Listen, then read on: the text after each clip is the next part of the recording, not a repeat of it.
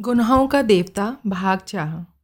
दूसरे दिन सुबह सुधा आँगन में बैठी हुई आलू छील रही थी और चंदर का इंतज़ार कर रही थी। उसी दिन रात को पापा आ गए थे और दूसरे दिन सुबह बुआ जी और बिनती। सुधी, किसी ने इतने प्यार से पुकारा कि हवाओं में रस भर गया। अच्छा आ गए चंदा सुधा आलू छोड़कर उठ बैठी। क्या लाए हमारे लिए लखनऊ से? बहुत कुछ, सुधा। के है सुधा? सहसा कमरे में से कोई बोला चंदर है चंदर बुआ आ गई? और कमरे से बुआ जी बाहर आई। प्रणाम बुआ जी चंदर बोला और पैर छूने के लिए झुका। हाँ हाँ हाँ।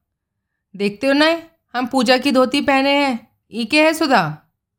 बुआ जी तीन कदम पीछे हटकर बोली। सुधा ने बुआ की बात का कुछ जवाब नहीं दिया। चंदा, चलो अपने कमरे में, यहाँ बुआ पूजा करेंगी। चंदा अलग हटा। बुआ ने हाथ के पंचपात्र से वहीं पानी छिड़का और ज़मीन फूकने लगी। सुधा, बिनती को भेज दो। बुआ जी ने धूपदानी में महाराजिन से कोयला लेते हुए कहा। सुधा अपने कमरे में पहुंचकर चंदर को खाट पर बिठाकर नीचे बैठ गई। अरे, ऊपर बैठो। नहीं, हम यहीं ठीक हैं। कहकर वह बैठ गई और चंदर की पैंट पर पेंसिल से लकीरें खींचने लगी। अरे, ये क्या कर रही हो? चंदन ने पैर उठाते हुए कहा।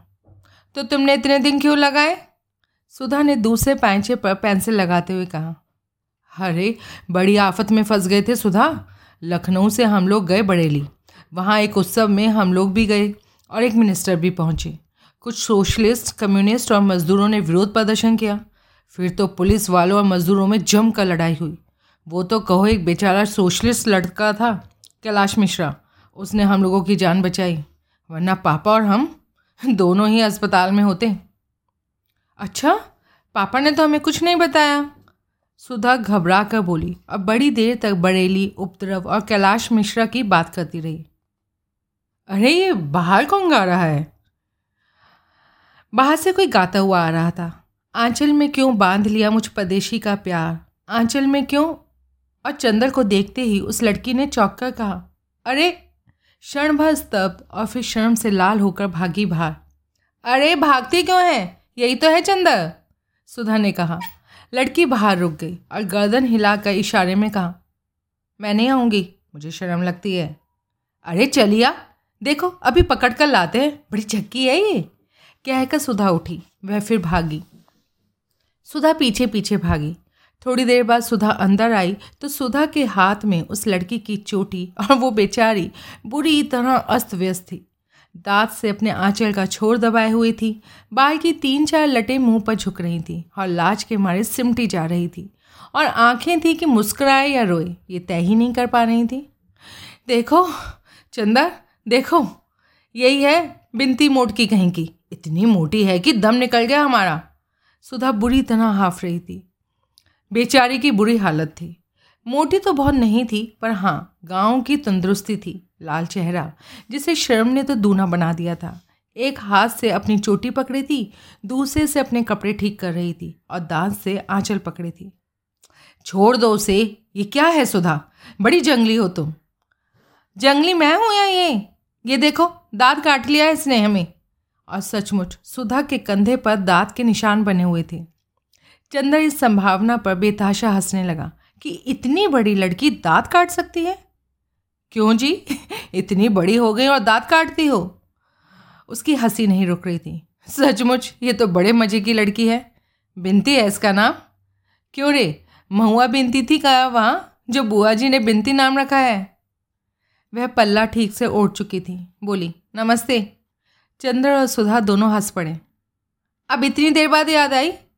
चंदर और सुध भी हंसने लगा। बिनती ए बिनती बुआ की आवाज़ आई। बिनती ने सुधा की ओर देखा चली गई।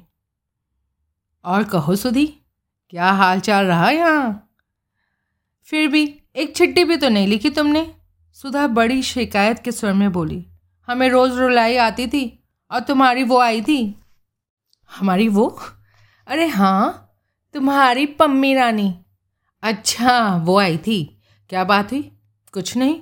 तुम्हारी तस्वीर देखकर रो रही थी। सुधा ने उंगलियाँ नचाते हुए कहा, मेरी तस्वीर देखकर? अच्छा और कहाँ थी मेरी तस्वीर? अब तुम तो बहस करने लगे। हम कोई वकील हैं? तुम कोई नई बात बताओ? हम तो तुम्हें बहुत बहुत बातें बताएँगे। पूरी कहानी है। इतने में बिनती आई। उसके हाथ में एक तश्तरी थी और एक गिलास। तश्तरी में कुछ मिठाई थी और गिलास में शरबत। उसने लाकर तश्तरी चंदर के सामने रख दी। ना भाई, हम नहीं खाएँगे। बिनती ने सुधा की ओर देखा। खा लो, लगे नखरे करने। लखनऊ से आ रहे हैं ना, तकल्लुफ ना करें तो मालूम कैसे हो? सुधा ने मुँह चढ़ाते हुए कहा। चंदा मुस्कुराकर खाने लगा। दीदी के कहने पर खाने लगे आप? बिनती ने अपने हाथ की अंगूठी की ओर देखते हुए कहा। चंदर हंस दिया। कुछ बोला नहीं। बिनती चली गई। बड़ी अच्छी लड़की मालूम पड़ती है ये। चंदर बोला। बहुत प्यारी है, अब पढ़ने में हमारी तरह नहीं है, बहुत तेज़ है। अच्छा तुम्हारी पढ़ाई कैसे चल रही है? मास्टर साहब बहुत अच्छा पढ़ाते हैं, और चंदर, अब हम खूब बातें करते हैं उनसे, दुनिया भर की, और वे बस हमेशा सर नीचे किए रहते हैं। एक दिन पढ़ते वक्त हम गरीब पास में रखकर खाते गए, उन्हें मालूम ही नहीं हुआ। उनसे एक दिन कविता सुनवा दो। चंदन ने कुछ जवाब नहीं दिया, और डॉक्टर साहब के कमरे में जाकर किताबें उलटने लगे। इतने में बुआ जी का तेज सवर आया। हमें मालूम होता कि ई मुई झौंसी हमको ऐसी नाच न चाहिए तो हम पैदा होते गला घोट दे हरे राम, आकाश सर पे उठाए है। कै घंटे से नरियात नरियात गटई फट गई। ई बोलते नहीं, जैसे सांप सूंकवा हो। प्रोफेसर शुक्ला के घर में वह नया सांस्कृतिक तत्व था। कितनी शालीनता और शिष्टता से वह रहते थे। कभी इस तरह की भाषा भी उनके घर में सुनने को मिलेगी? इसकी चंदर को ज़रा भी उम्मीद ना थी। चंदर चौक कर उधर देखने लगा। डॉक्टर शुक्ला समझ गए। कुछ लज्जत से और कुछ मुस्कुरा कर गिलानी छुपाते हुए बोले, मेरी बहन विधवा है। कल गाँव से आई है लड़की को पहुँचाने। उसके बाद कुछ पटकने का स्वर आया। शायद किसी बर्तन के। इतने में सुधाई, गुस्से से ला, सुनो पापा, तुमने बुआ बिनती को मार डालेंगी। क्या हुआ है आखिर? कुछ नहीं। बिनती ने पूजा का पंचमात्र उठाकर ठाकुर जी के सिंहासन के पीछे रख दिया था। उन्हें दिखाई नहीं पड़ा तो गुस्सा बिनती के ऊपर उतार रही है। इतने में फिर उनकी आवाज़ आई। पैदा करते बखत बहुत अच्छा लाग रहा। पालत बखत टैं बोल गए। मर गए रहो तो अपनी संतान अपने साथ ले जाते हो। हमारे मूड पे ये हत्या कहाँ डाल गए हो। ऐसी कुलछनी है कि पैदा होते इन बाप को खाए गई। सुना पापा तुमने? चलो, हम चलते हैं। डॉक्टर शुक्ला ने कहा, सुधा वहीं रह गई चंदा से बोली, ऐसा बुरा स्वभाव है बुआ का कि बस, बिनती ऐसी है कि इतनी बर्दाश्त कर लेती है इनकी। बुआ ने ठाकुर जी का सिंहासन साफ़ करते हुए कहा, रोवत कहाँ है हो? कौन तुम्हारे माँ बाप को गरियावा है कि ई असुआ ढलकाए रही हो? ई सब चोचला अपना को दिखाना जाके, दुई महीना और है। अब इनसे उधियानी न जाओ। अब अभद्रता सीमा पार कर चुकी थी। मिनती चलो कमरे के अंदर। हटो सामने से। डॉक्टर शुक्ला ने डॉक्टर कहा अब ये चरखा बंद होगा कि नहीं? कुछ शर्म है, है तुम में या नहीं? बिनती सिसकते हुए अंदर गई। स्टडी रूम में देखा कि चंदर है तो उल्टे पाम लौटाई सुधा के कमरे में और फूट फूट कर रोने लगी। अब हम ये सब करें कि अपना काम करें? अच्छा कल से घर में महाभारत मचा रखा है। कब जाएगी? सुधा? डॉक्टर शुक्ला ने सुधा से पूछा। कल जाएँगी। पापा, अब बिनती को कभी मत भेजना इनके पास। अच्छा जाओ। हमारा खाना परसो। चंदर, तुम अपना काम यहाँ करो। यहाँ शोर ज़्यादा हो तो तुम लाइब्रेरी में चले जाना। आज भर की तकलीफ़ है। चंदन ने अपनी कुछ किताबें उठाईं और उसने चला जाना ही ठीक समझा। सुधा खाना परोसने लगी। बिनती रो रो कर तकिए पर सर पटक कर अपनी कुंठा और दुख उतार रही थी। बुआ घंटा बजा रही थी। दबी जवान जाने क्या बकती जा रही थी। ये घंटी के भक्ति भावना भरे मधुर स्वर में सुनाई नहीं देता था। लेकिन बुआ जी दूसरे दिन गई नहीं। अब तीन चार दिन बाद चंदर गया तो देखा, बाहर के सहन में डॉक्टर शुक्ला बैठे हुए हैं और दरवाज़ा पकड़कर बुआ जी खड़ी बातें कर रही हैं। लेकिन इस वक्त बुआ जी काफ़ी गंभीर थी। और किसी विषय पर मंत्रणा कर रही थी। चंदर के पास पहुँचने पर फ़ौरन वे चुप हो गई और चंदर की ओर सशंकित नत्रों से देखने लगी। आओ चंदर, बैठो। चंदर बगल की कुर्सी खींच कर बैठ गया तो डॉक्टर साहब बुआ जी से बोले हाँ हाँ बात करो। अरे, ये तो घर का आदमी है। इनके बारे में सुधा ने नहीं बताया तुम्हें? ये चंदन है, हमारे शिष्य। बहुत अच्छा लड़का है। अच्छा अच्छा। भैया बैठो। तू तो एक दिन और आए रहे हो बीए में पढ़ा तो सुधा के संगे? नहीं बुआ जी, मैं रिसर्च कर रहा हूँ। वाह, बहुत खुशी भैया तो को देख के। हाँ तो स्कूल? वे अपने भाई से बोली। फिर यही ठीक होई? बिंदी का बिया टाल दे और अगर ई लड़का ठीक हुई जाए तो सुधा का बिया आषाढ़ भर में निपटाए दो। अब अच्छा ना ही लागत। ठूंठ ऐसी बिटिया, सोनी मांग लिए छड़ावा करत है, अहर और? हाँ ये तो ठीक है। मैं खुद सुधा का बिया अब टालना नहीं चाहता। बी तक की शिक्षा काफ़ी है। वरना फिर हमारी जाति में तो लड़के नहीं मिलते। लेकिन ये जो लड़का तुम बता रही हो तो घर वाले कुछ ऐतराज़ तो नहीं करेंगे? और फिर लड़का तो हमें अच्छा लगा। लेकिन घर वाले पता नहीं कैसे हों। अरे तो घर वालन से का करे का है तो क्यों? लड़का तो अलग है, अपने आप पढ़ रहा है और लड़की अलग रही है। न सास का डर, न ननद की धौंस। हम पत्री मंगवाए दे थी, मिलवाए लो। डॉक्टर शुक्ला ने स्वीकृति में सहिला दिया। तो फिर बिनती के बारे में का कहो तो अघन तक टाल दिया जाए ना? हम्म हाँ हाँ। डॉक्टर शुक्ला ने विचार में डूबे हुए कहा। तो फिर तुम ही इन जूता पटैयू बड़ंकू से कह दियो, आए के कल से हमारी छाती पर मूंग दलत है। बुआ जी ने चंदा की ओर किसी को निर्देशित करते हुए कहा और चली गई। चंदा चुपचाप बैठा था। जाने क्या सोच रहा था? शायद कुछ भी नहीं सोच रहा था, मगर फिर भी अपनी विचार शून्यता में ही खोया हुआ सा था। जब डॉक्टर शुक्ला उसकी ओर मुड़े और कहा चंदर तो वह एकदम से चौंक गया और जाने किस दुनिया से लौट आया? अरे तुम्हारी तबीयत खराब है क्या? आ, नहीं तो एक फीकी हँसी हंस कर चंदन ने कहा हम्म, तो मेहनत बहुत कर रहे होंगे। कितने अध्याय लिखे अपनी थीसिस के? अब मार्च ख़त्म हो रहा है अब पूरा अप्रैल तुम्हें थीसिस टाइप कराने में लगाना होगा। और मई में हर हालत में जमा हो जानी चाहिए। जी हाँ दस अध्याय हो ही गए हैं और तीन अध्याय और होने हैं और इंडेक्स बनानी हैं। बड़े थके स्वर में चंदन ने कहा अप्रैल के पहले सप्ताह तक ख़त्म हो ही जाएगा। हब सेवा थीसिस के और करना ही क्या है? एक बहुत गहरी सांस लेते हुए चंदन ने कहा और माथा थाम कर बैठ गया। हम्म, कुछ तबीयत ठीक नहीं है तुम्हारी? चाय बनवा लो। लेकिन सुधा तो है नहीं ना महाराजिन है। अरे सुधा? सुधा के नाम पर चंदा चौक गया। हाँ अभी वह सुधा के ही बारे में सोच रहा था। जब बुआ जी बात कर रही थी। क्या सोच रहा था? देखो उसने याद करने की कोशिश की, पर कुछ याद ही नहीं आ रहा था। पता नहीं क्या सोच रहा था। पता नहीं था। कुछ सुधा के ब्याह की बात हो रही थी शायद। क्या बात हो रही थी? कहाँ गई है सुधा? आज शायद साबिर साहब के यहाँ गई है। उनकी लड़की उसके साथ पढ़ती है ना? वहीं गई है बित्ती के साथ। अब इम्तिहान के दिन ही कितने रह गए हैं? अभी घूमना बंद नहीं हुआ उनका। नहीं, दिन भर पढ़ने के बाद उठी थी। उसके भी सर में दर्द था, चली गई। घूम फिर लेने दो बेचारी को, अब तो जा ही रही है।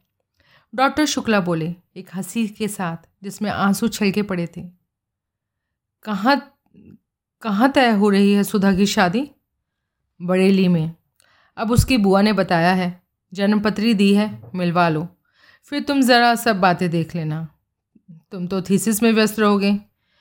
हम्म, मैं जाकर लड़का देखाऊँगा। फिर मई के बाद जुलाई तक सुधा का ब्याह कर देंगे। तुम्हें डॉक्टरेट मिल जाए और यूनिवर्सिटी में जगह मिल जाए बस। हम तो लड़का लड़की दोनों से फारिग डॉक्टर शुक्ला बहुत अजब से स्वरों में बोले चंदर चुप रहा। बिनती को देखा तुमने? हाँ वही ना, जिनको डांट रही थी ये उस दिन। हाँ वही, उसके ससुर आए हुए हैं। उनसे कहना है कि अब शादी अगन पूछ के लिए टाल दें, पहले सुधा की हो जाए, वो बड़ी है। और हम चाहते हैं कि बिनती को तब तक विदुषी का दूसरा खंड भी दिला दें। आओ, उनसे बात कर लें अभी। डॉक्टर शुक्ला उठे, चंदर भी उठा। और उसने अंदर जाकर बिनती के ससुर के दिव्य दर्शन प्राप्त किए। वे एक पलंग पर बैठे थे, लेकिन वो अभागा पलंग उनके उदर के लिए नाकाफ़ी था। वे चित्त पड़े थे और सांस लेते थे तो पुराणों की उस कथा का प्रदर्शन हो जाता था कि धीरे धीरे पृथ्वी का गोला वाराह के मुँह पर कैसे ऊपर उठा होगा। सर पर छोटे छोटे बाल और कमर में एक अंगोछे के अलावा सारा शरीर दिगंबर। सुबह शायद गंगा नहाकर आए थे, क्योंकि पेट तक में चंदन रोली लगी हुई थी। डॉक्टर शुक्ला जाकर बगल में कुर्सी पर बैठ गए।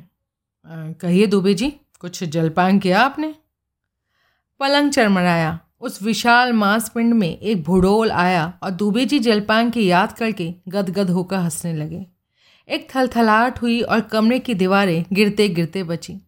दुबे जी ने उठकर बैठने की कोशिश की लेकिन असफल होते लेटे ही लेटे कहा हो, हो, हो सब आपकी कृपा है। खूब चखे खूब सारा मिष्ठान पाया।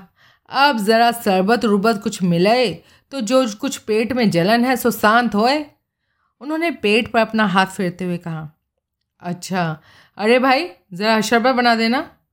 डॉक्टर शुक्ला ने दरवाजे की ओट में खड़ी हुई बुआ जी से कहा बुआ जी की आवाज़ सुनाई दी, बाप रे, ई ढाई मन की लाश, कम से कम मसक भाई के शरबत तो उलीचे ली चंदर को हँसी आ गई, डॉक्टर शुक्ला मुस्कुराने लगे लेकिन दुबे जी के दिव्य मुखमंडल पर कहीं शोभ या उल्लास की रेखा तक न आई।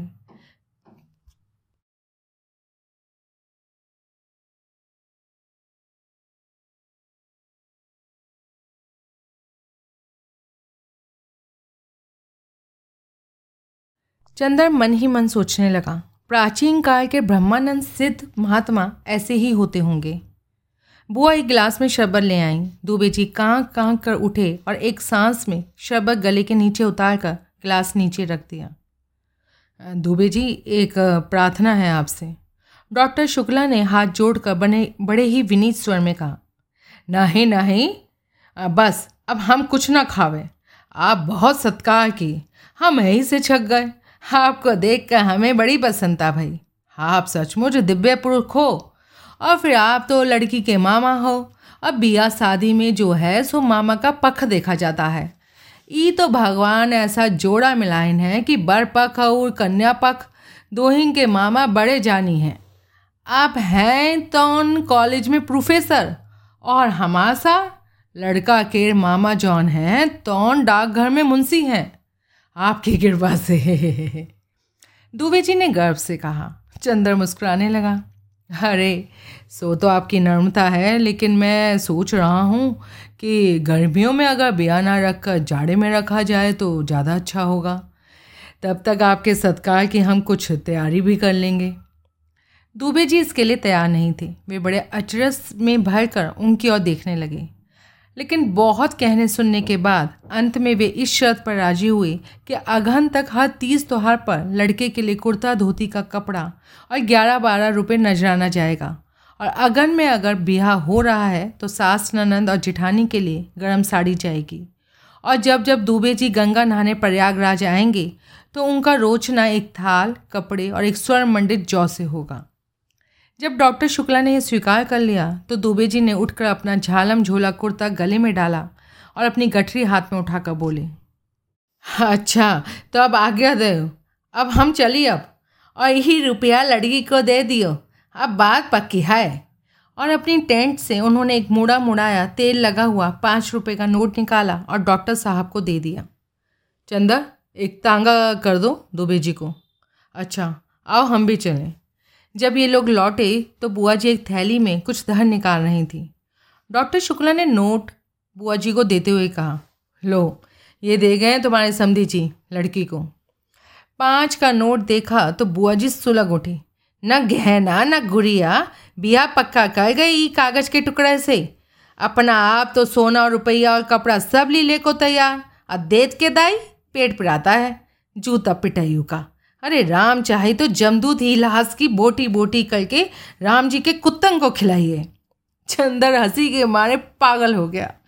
बुआ जी ने थैली का मुँह बांधा, बोली, अब है इन तक बिनती का पता न और ऊ तुलकर मलिच्छन के यहाँ कुछ खा पी लीस तो फिर हमारे यहाँ गुजारा ना नहाई ना का। बड़ी आज़ाद हुई गई है सुधा की सह पाके। आवे देव, आज हम भद्रा उतारते ही रही। डॉक्टर शुक्ला अपने कमरे में चले गए। चंदर को प्यास लगी थी। उसने बुआ जी से एक गिलास पानी मांगा। बुआ ने एक गिलास में पानी दिया। बैठ के पियो बेटा, बैठ के। कुछ खाए का दही? नहीं बुआ जी। बुआ बैठ कर हंसिया से कटल छीलने लगी और चंदर पानी पीता हुआ सोचने लगा। बुआ जी, सभी से इतनी मीठी बातें करती हैं तो आखिर बिनती से इतना कटु क्यों है? इतने में अंदर चप्पलों की आहट सुनाई पड़ी। चंदर ने देखा सुधा और बिनती आ गई थी। सुधा अपनी चप्पल उतार कर अपने कमरे में चली गई और बिनती आँगन में आई। और बुआ जी के पास आकर बोली, लाओ, हम तरकारी काट दें।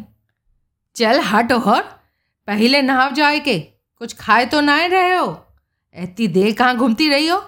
हम खूब अच्छी तरह जाने थी। तू हमार नाक कटाई के रही वो पतूरियन के ढंग सीखे है। बिनती चुप एक तीखी वेदना का भाव उसके मुँह पर आया। उसने आँखें झुका ली। रोई नहीं और चुपचाप सर झुकाए। सुधा के कमरे में चली गई। चंदन क्षण भर खड़ा रहा। फिर सुधा के पास गया। सुधा के कमरे में अकेले बिनती खाट पर पड़ी थी। औंधे मुँह, तकिया में मुँह छुपाए। चंदर को जाने कैसा लगा?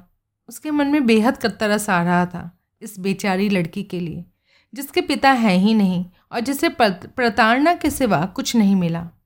चंदा को बहुत ही ममता लग रही थी इस अभागिनी के लिए। वह सोचने लगा, कितना अंतर है दोनों बहनों में। एक बचपन से ही कितने असीम दुलार, वैभव और स्नेह में पली है, और दूसरी प्रताड़ना और कितने अपमान में पली है, और वह भी अपनी ही सगी माँ से, जो दुनिया भर के प्रति स्नेह नहीं है, अपनी लड़की को छोड़कर। वह कुर्सी पर बैठकर चुपचाप यही सोचने लगा, अब आगे भी इस बेचारी को क्या सुख मिलेगा? ससुराल कैसी है, ये तो ससुर को देखकर ही मालूम देता है। इतने में सुधा कपड़े बदल कर हाथ में किताब लिए, उसे पढ़ती हुई, उसी में डूबी हुई आई और खाट पर बैठ गई। अरे बिनती कैसे पढ़ी हो? अच्छा तुम हो चंदर। बिनती उठो। उसने बिनती की पीठ पर हाथ रखकर कहा। बिनती जो अभी तक निश्चेष्ट पड़ी थी, सुधा के ममता भरे स्पर्श पर फूट फूट कर रोने लगी। तो सुधा ने चंदर से कहा क्या हुआ बिनती रानी को? और बिनती भी जोरों से सिसकियाँ भरने लगी। तो सुधा ने चंदा से कहा, कुछ कहा होगा तुमने? चौदह दिन बाद आए और आते ही लगे रोनाने उसे। कुछ कहा होगा तुमने? समझ गए? घूमने के लिए भी उसे डांटा होगा। हम साफ़ साफ़ बता देते हैं चंदर हम तुम्हारी डांट सह लेते हैं। इसका ये मतलब नहीं कि अब तुम इस बेचारी पर भी रौब झाड़ने लगे।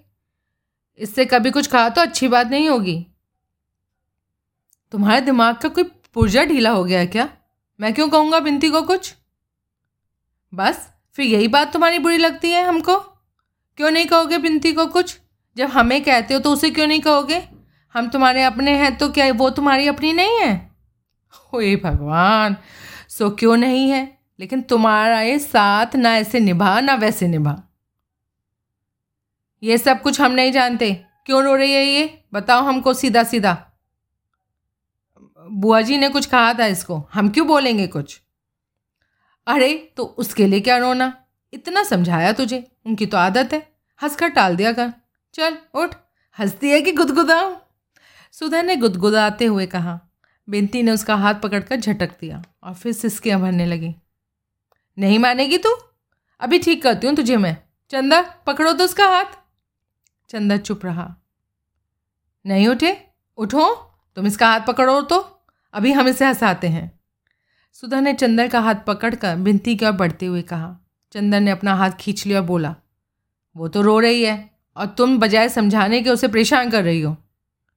अरे जानते हो क्यों रो रही है? अभी इसके ससुर आए थे ना, वो मोटे थे तो ये सोच रहे कि कहीं इनके वो भी मोटे ना हो। सुधा ने फिर उसकी गर्दन गुदगुदा कर कहा। बिनती हंस पड़ी, लो, ये तो हंस पड़ी। अब रोगी? अब फिर सुधा ने गुदगुदाना शुरू किया। बिनती पहले तो हँसी से लौट गई, फिर पल्ला संभालते हुए बोली, छी दीदी, वो बैठे हैं कि नहीं? और उठकर बाहर जाने लगी। कहाँ चली? जा रही हूँ नहाने। बिनती पल्लू से सर ढकते हुए चल दी। क्यों? मैंने तो तेरा बदन छू दिया इसलिए? सुधा हंसकर बोली, ए चंदा वो गेसू का छोटा भाई है ना, हसरत? मैंने उसे छू लिया। तो फ़ौरन उसने जाकर अपना मुँह साबुन से धोया। और अम्मी जान से बोला, मेरा मुँह जूटा हो गया। और आज हमने गेसू के अख्तर मियाँ को देखा। बड़े मज़े के हैं मैं तो गेसू से बात करती रही, लेकिन बिनती और फूल ने बहुत छेड़ा उन्हें। बेचारे घबरा गए। फूल बहुत चुलबुली है और बड़ी नाजुक है, बड़ी बोलने वाली है। और बिनती और फूल का खूब जोड़ मिला। दोनों खूब गाती हैं। हम बिनती गाती भी हैं? अच्छा हमने तो उसे रोते ही देखा। अरे, बहुत अच्छा गाती है।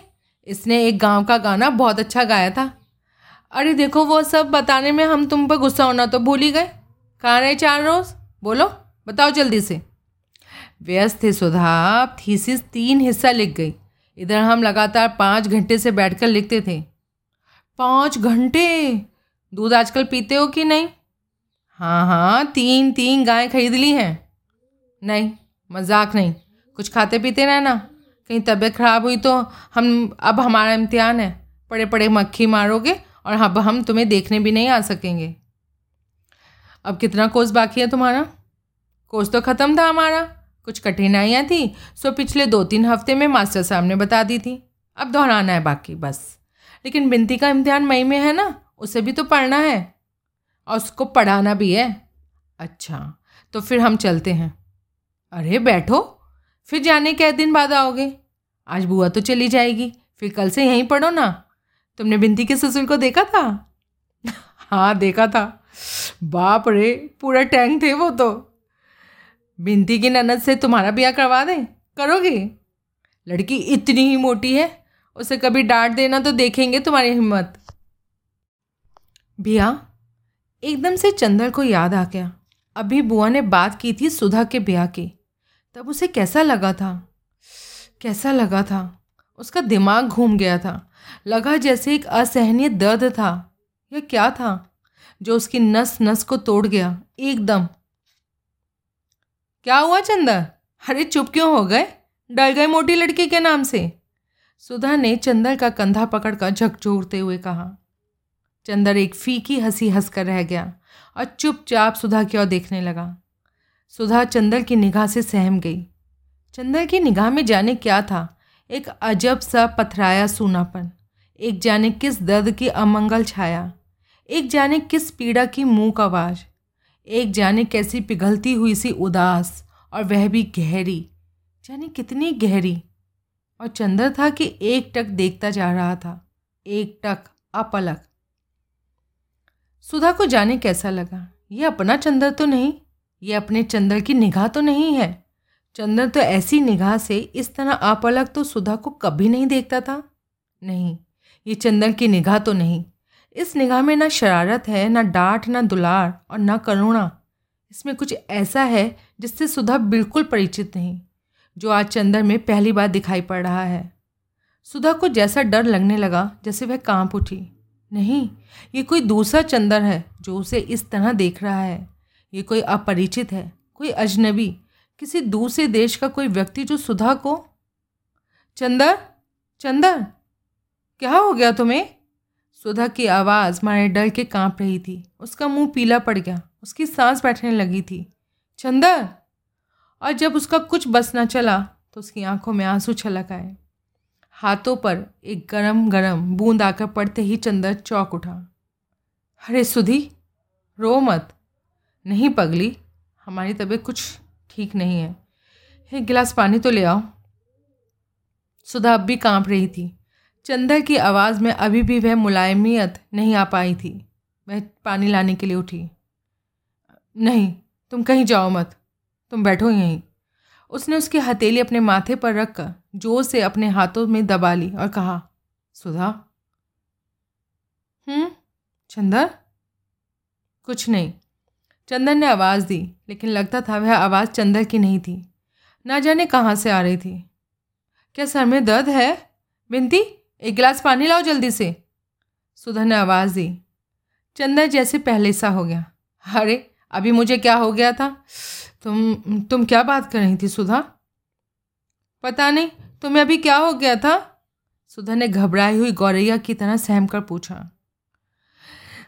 कुछ नहीं सुधा। मैं मैं ठीक हूँ। मैं तो यूँ ही तुम्हें परेशान करने के लिए चुप था। हाँ चलो, रहने दो।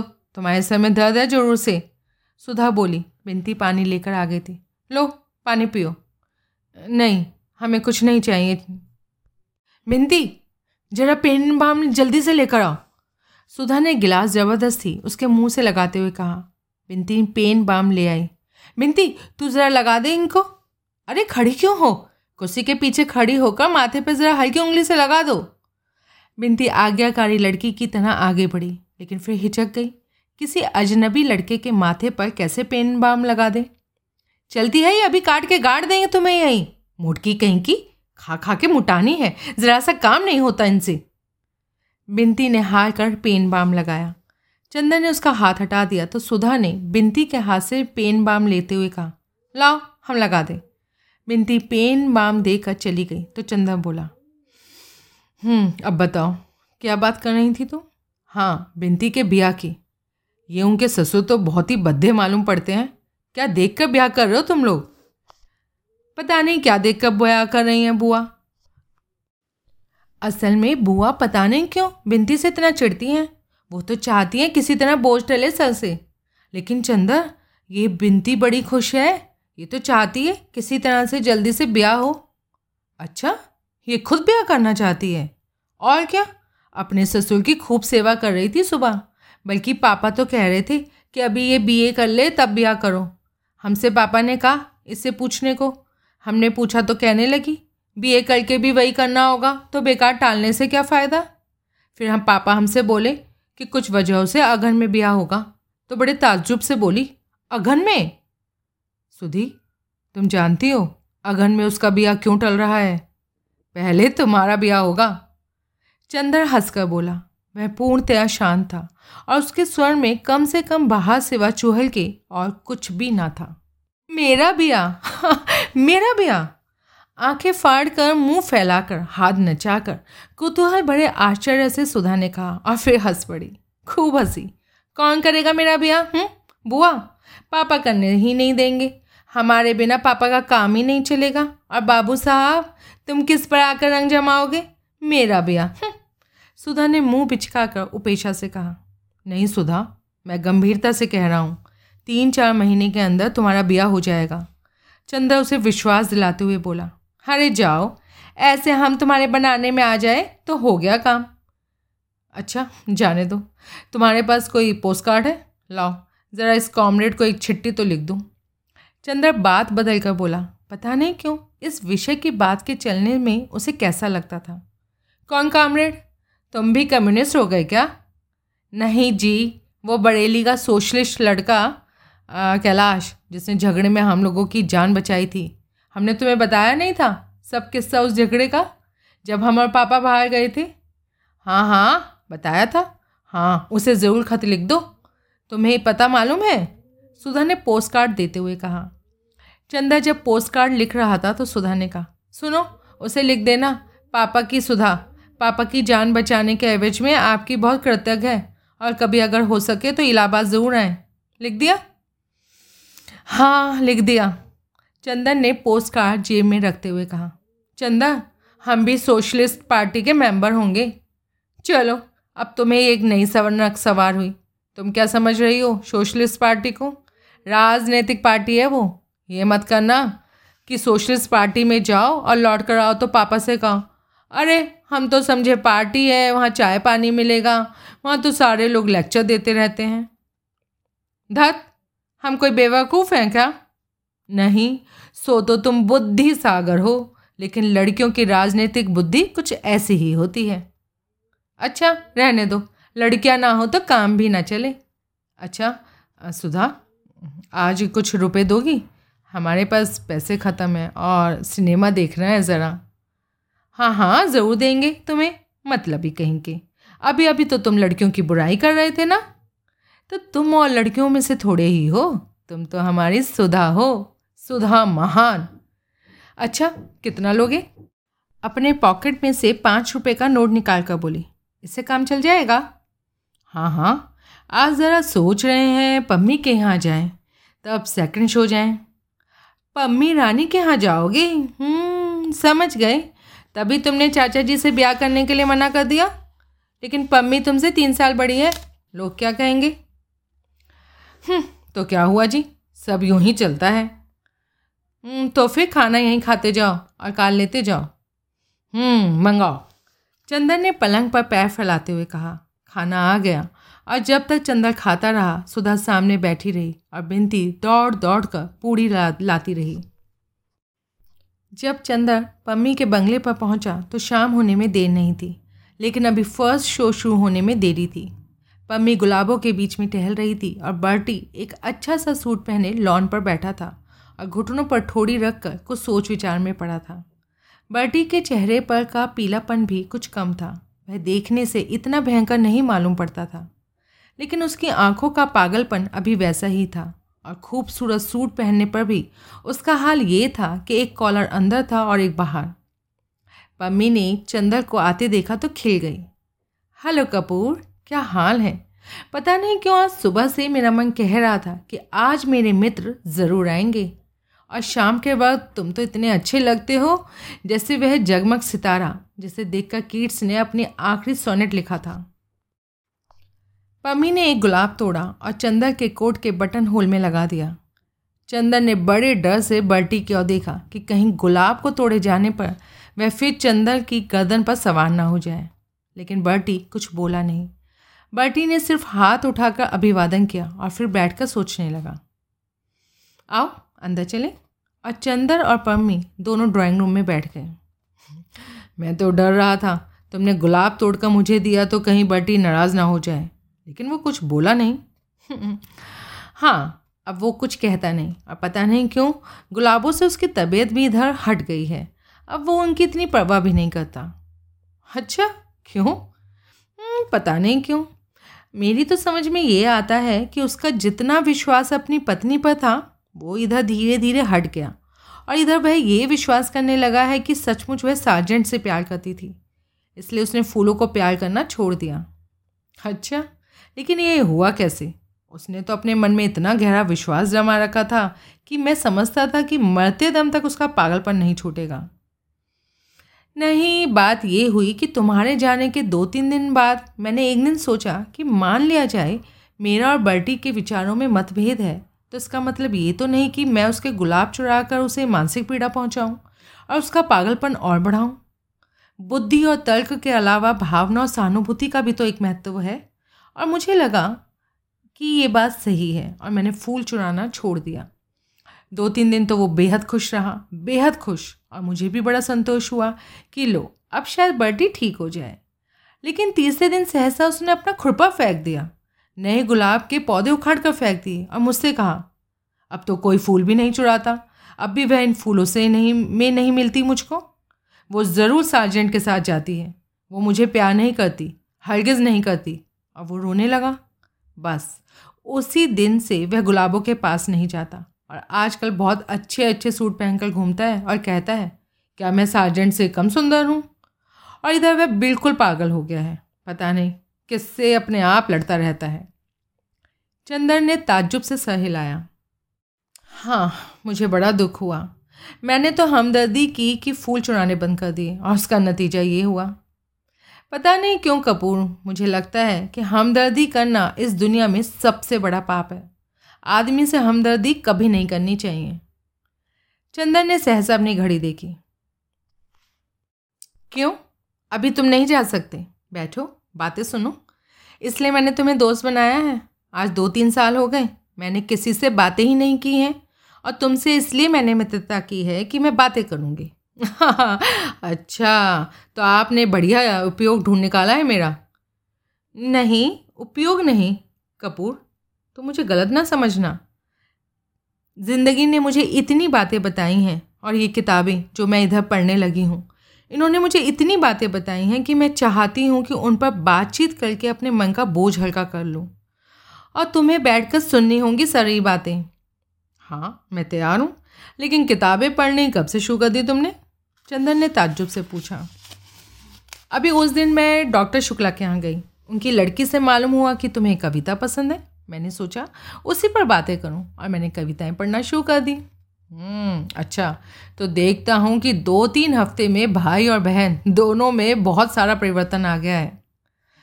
पम्मी कुछ बोली नहीं हंस दी मैं सोचता हूँ पम्मी कि आज सिनेमा देखने जाऊँ।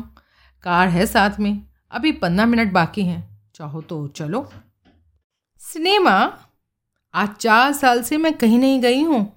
सिनेमा हौजी बॉल डांस सभी जगह जाना बंद कर दिया है मैंने। मेरा दम घुटेगा हॉल के अंदर। हम्म, लेकिन चलो देखें। अभी भी कितने ही लोग वैसे ही खुशी से सिनेमा देखते होंगे। बटी को ले चलोगे? हम्म, हाँ हाँ तो चलो उठो जल्दी करो फिर देर हो जाएगी। पम्मी फ़ौरन अंदर के कमरे में गई और एक जॉर्जेट का हल्का भूरा गाउन पहनकर आई। इस रंग से वह जैसे निखर आई। चंदन ने उसकी ओर देखा तो वह लजा गई और बोली इस तरह से मत देखो। मैं जानती हूँ कि ये मेरा सबसे अच्छा गाउन है। इसमें कुछ अच्छी लगती होंगी मैं। हम्म, चलें। और आकर उसने बेतकल्लुफ़ी से उसके कंधे पर हाथ रख दिया। दोनों बाहर आए तो बर्टी लॉन पर घूम रहा था। उसके पैर लड़खड़ा रहे थे लेकिन वह बड़ी शान से सीना ताने था। बर्टी आज मिस्टर कपूर मुझे सिनेमा दिखलाने ले जा रहे हैं। तुम भी चलोगे? हम्म, सिनेमा जाऊँगा कभी नहीं भूल कर भी नहीं। तुमने क्या समझा है? मैं सिनेमा जाऊँगा। धीरे धीरे उसका स्वर मन पड़ गया। अगर अगर सिनेमा में वो सार्जेंट के साथ मिल गई तो? तो मैं उसका गला घोट दूँगा। अपने गले को दबाते हुए बल्टी बोला और इतनी ज़ोर से दबा लिया अपना गला कि आँखें लाल हो गईं और खांसने लगा। खांसी बंद हुई हुई तो बोला, वो वो मुझे प्यार नहीं करती। वो सार्जेंट को प्यार करती है। वो उसी के साथ घूमती है। अगर वो मिल जाएगी सिनेमा में तो मैं उसके, मैं मैं उसकी हत्या कर डालूँगा। हाँ तो फिर पुलिस आएगी और खेल ख़त्म हो जाएगा। तुम जानते हो मिस्टर कपूर, मैं उससे कितना नफ़रत करता हूँ। और और, लेकिन नहीं, कौन जानता है? मैं नफ़रत करता हूँ और वो मुझे कुछ समझ में नहीं आता। मैं पागल हूँ। उफ। और वो सर थाम कर बैठ गया। पम्मी ने चंदर का हाथ पकड़ कर कहा, चलो, यहाँ रहने से उसका दिमाग और ख़राब होगा। आओ। दोनों जाकर कार में बैठे। चंदर खुद ही ड्राइव कर रहा था। बहुत दिनों से मैंने कार ड्राइव नहीं की। लाओ, आज मैं ड्राइव करूँ? पम्मी ने स्टेयरिंग अपने हाथों में ले ली। चंदा उधर बैठ गया। थोड़ी देर में कार रिजेंट के सामने आ पहुँची। चित्र था, सलामी वेयर ही शी डांस। सलामी जहाँ नाची थी। चंदन ने टिकट लिया। दोनों ऊपर बैठ गए। अभी न्यूज़ रील चल रही थी। सहसा पम्मी ने कहा, कपूर, सलामी की कहानी मालूम है? ना। क्या कोई उपन्यास है? नहीं। ये बाइबल की एक कहानी है। असल में एक राजा था हैरात उसने अपने भाई को मारकर उसकी पत्नी से अपनी शादी कर ली। उसकी भतीजी थी सलामी, जो बहुत सुंदर थी, बहुत अच्छा नाचती थी। हैराद उस पर मुग्ध हो गया। उसने सलामी, लेकिन सलामी एक पैगंबर पर मुग्ध थी। पैगंबर ने सलामी के प्रणय को ठुकरा दिया। एक बार हैराद ने सलामी से कहा कि यदि तुम नाचो तो मैं तुम्हें कुछ दे सकता हूँ। सलामी नाची और पुरस्कार में उसने अपना अपमान करने वाले पैगंबर का सर मांगा। हैराद वचनबंद था। उसने पैगंबर का सर तो दे दिया, लेकिन बाद में इस डर से कि कहीं राज्य पर कोई आपत्ति ना आए, उसने सलामी को भी मरवा डाला। चंदर को ये कहानी बहुत अच्छी लगी। तब तो चित्र बहुत ही अच्छा होगा, उसने सोचा। सुधा की परीक्षा है, वरना सुधा को भी दिखला देता। लेकिन क्या नैतिकता है इन पाश्चात्य देशों की? अपनी भतीजी पर ही हैरात मुग्ध हो गया, उसने कहा पम्मी से। लेकिन हैराद अपनी भतीजी पर ही मुग्ध हो गया? तो क्या हुआ? ये तो सेक्स है, मिस्टर कपूर। सेक्स कितनी भयंकर शक्तिशाली भावना है, ये भी शायद तुम नहीं समझते। अभी तुम्हारी आँखों में बड़ा भोलापन है। तुम रूप के आँख के संसार से दूर मालूम पड़ते हो, लेकिन शायद दो एक साल बाद तुम भी जानोगे ये कितनी भयंकर चीज़ है। आदमी के सामने वक्त बेवक्त, नाता रिश्ता, मर्यादा, अमर्यादा, कुछ भी तो नहीं रह जाता। वह अपनी भतीजी पर मोहित हुआ तो क्या? मैंने तो तुम्हारे यहाँ एक पौराणिक कहानी पढ़ी थी कि महादेव अपनी लड़की सरस्वती पर मुग्ध हो गए थे राइट महादेव नहीं, ब्रह्मा। हाँ हाँ ब्रह्मा, मैं भूल गई थी। तो ये तो सेक्स है। आदमी को कहाँ ले जाता है? यह अंदाज़ा भी नहीं किया जा सकता। तुम तो अभी बच्चे की तरह भोले हो और ईश्वर ना करे कि तुम कभी इस प्याले का शरबत चखो मैं भी तो तुम्हारी इसी पवित्रता को प्यार करती हूँ। पम्मी ने चंदर की ओर देखकर कहा तुम जानते हो, मैंने तलाक क्यों दिया? मेरा पति मुझे बहुत चाहता था, लेकिन मैं विवाहित जीवन के वासनात्मक पहलू से घबरा उठी।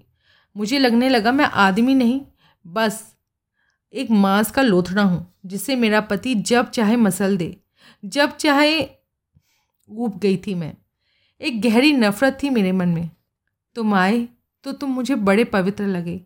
तुमने आते ही प्रणय याचना नहीं की। तुम्हारी आँखों में भूख नहीं थी, हमदर्दी थी, स्नेह था, कोमलता थी, निश्चलता थी। मुझे तुम काफ़ी अच्छे लगे। तुमने मुझे अपनी पवित्रता देकर चिल्ला दिया। चंदर को एक अजब सा गौरव अनुभव हुआ। और पम्मी के प्रति एक बहुत ऊँची आदर भावना। उसने पवित्रता देकर जिला दिया। सहसा चंदर के मन में आया। लेकिन यह उसके व्यक्तित्व की पवित्रता किसकी दी हुई है? सुधा की ही ना? उसी ने तो उसे सिखाया है कि पुरुष और नारी में कितने ऊँचे संबंध रह सकते हैं। क्या सोच रहे हो? पम्मी ने अपना हाथ कपूर की गोद में रख दिया। कपूर सिहल गया, लेकिन शिष्टाचार वश उसने अपना हाथ पम्मी के कंधे पर रख दिया। पम्मी ने दो क्षण के बाद अपना हाथ हटा लिया और बोली, कपूर, मैं सोच रही हूँ, अगर ये विवाह संस्था हट जाए तो कितना अच्छा हो। पुरुष और नारी में मित्रता हो, बौद्धिक मित्रता और दिल की हमदर्दी ये नहीं कि औरत आदमी को वासना की प्यास बुझाने का प्याला समझे और औरत आदमी को अपना मालिक। असल में बंधने के बाद ही पता नहीं क्यों संबंधों में विकृति आ जाती है।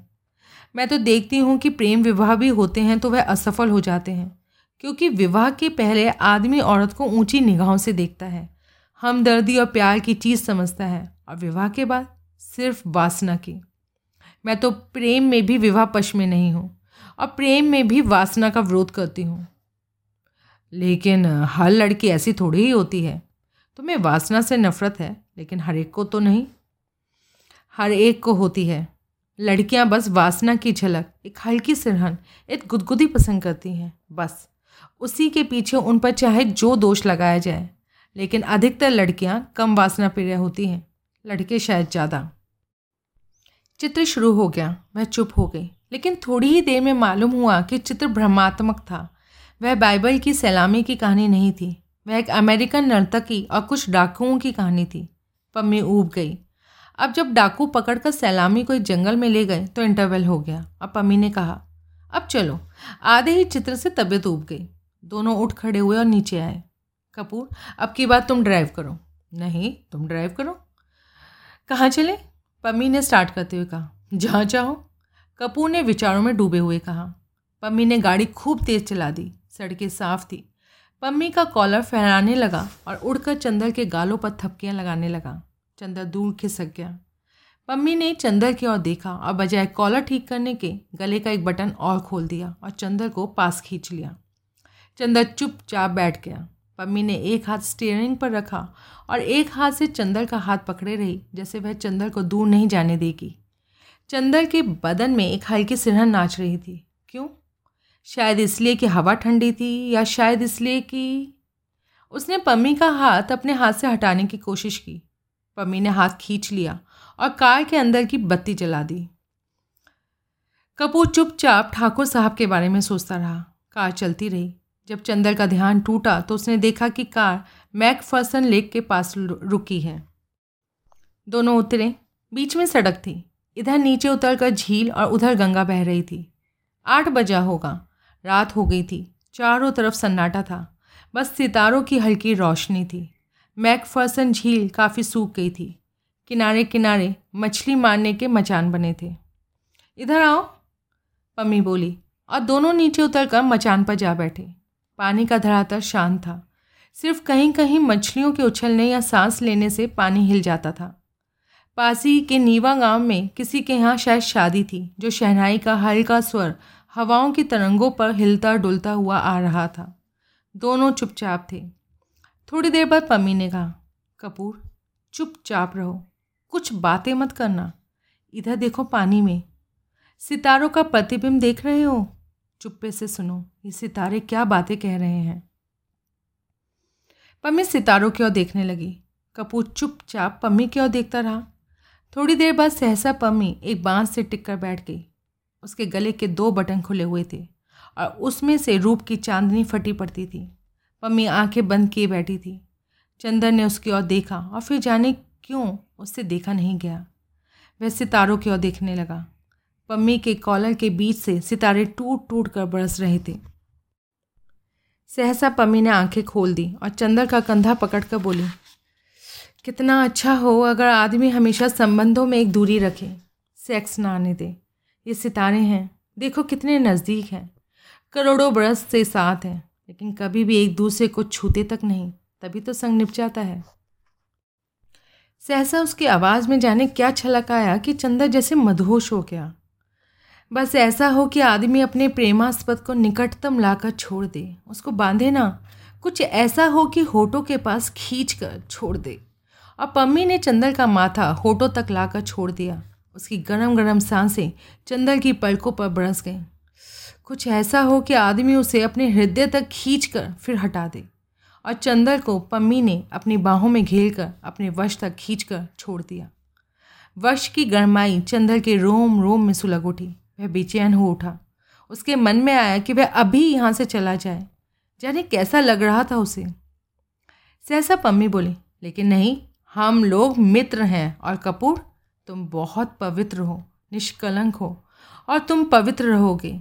मैं जितनी दूरी, जितना अंतर, जितनी पवित्रता पसंद करती हूँ, वह तुम में है, और हम लोगों में हमेशा निभेगी, जैसे इन सितारों में हमेशा निपती आई है। चंदर चुपचाप सोचने लगा, वह पवित्र है? एकाएक उसके मन जैसे उबने लगा, जैसे एक विहक शिशु घबरा कर अपने नीड़ के लिए तड़प उठता है। वैसे ही वह इस वक्त तड़प उठा सुधा के पास जाने के लिए। क्यों? पता नहीं क्यों। यहाँ कुछ है जो उसे जकड़ लेना चाहता है। वह क्या करे? पम्मी उठी, वह भी उठा। बाँस का मचान हिला। लहरों में हरकत हुई। करोड़ों सालों से अलग और पवित्र सितारे हिले। आपस में टकराए और चूर चूर होकर बिखर गए।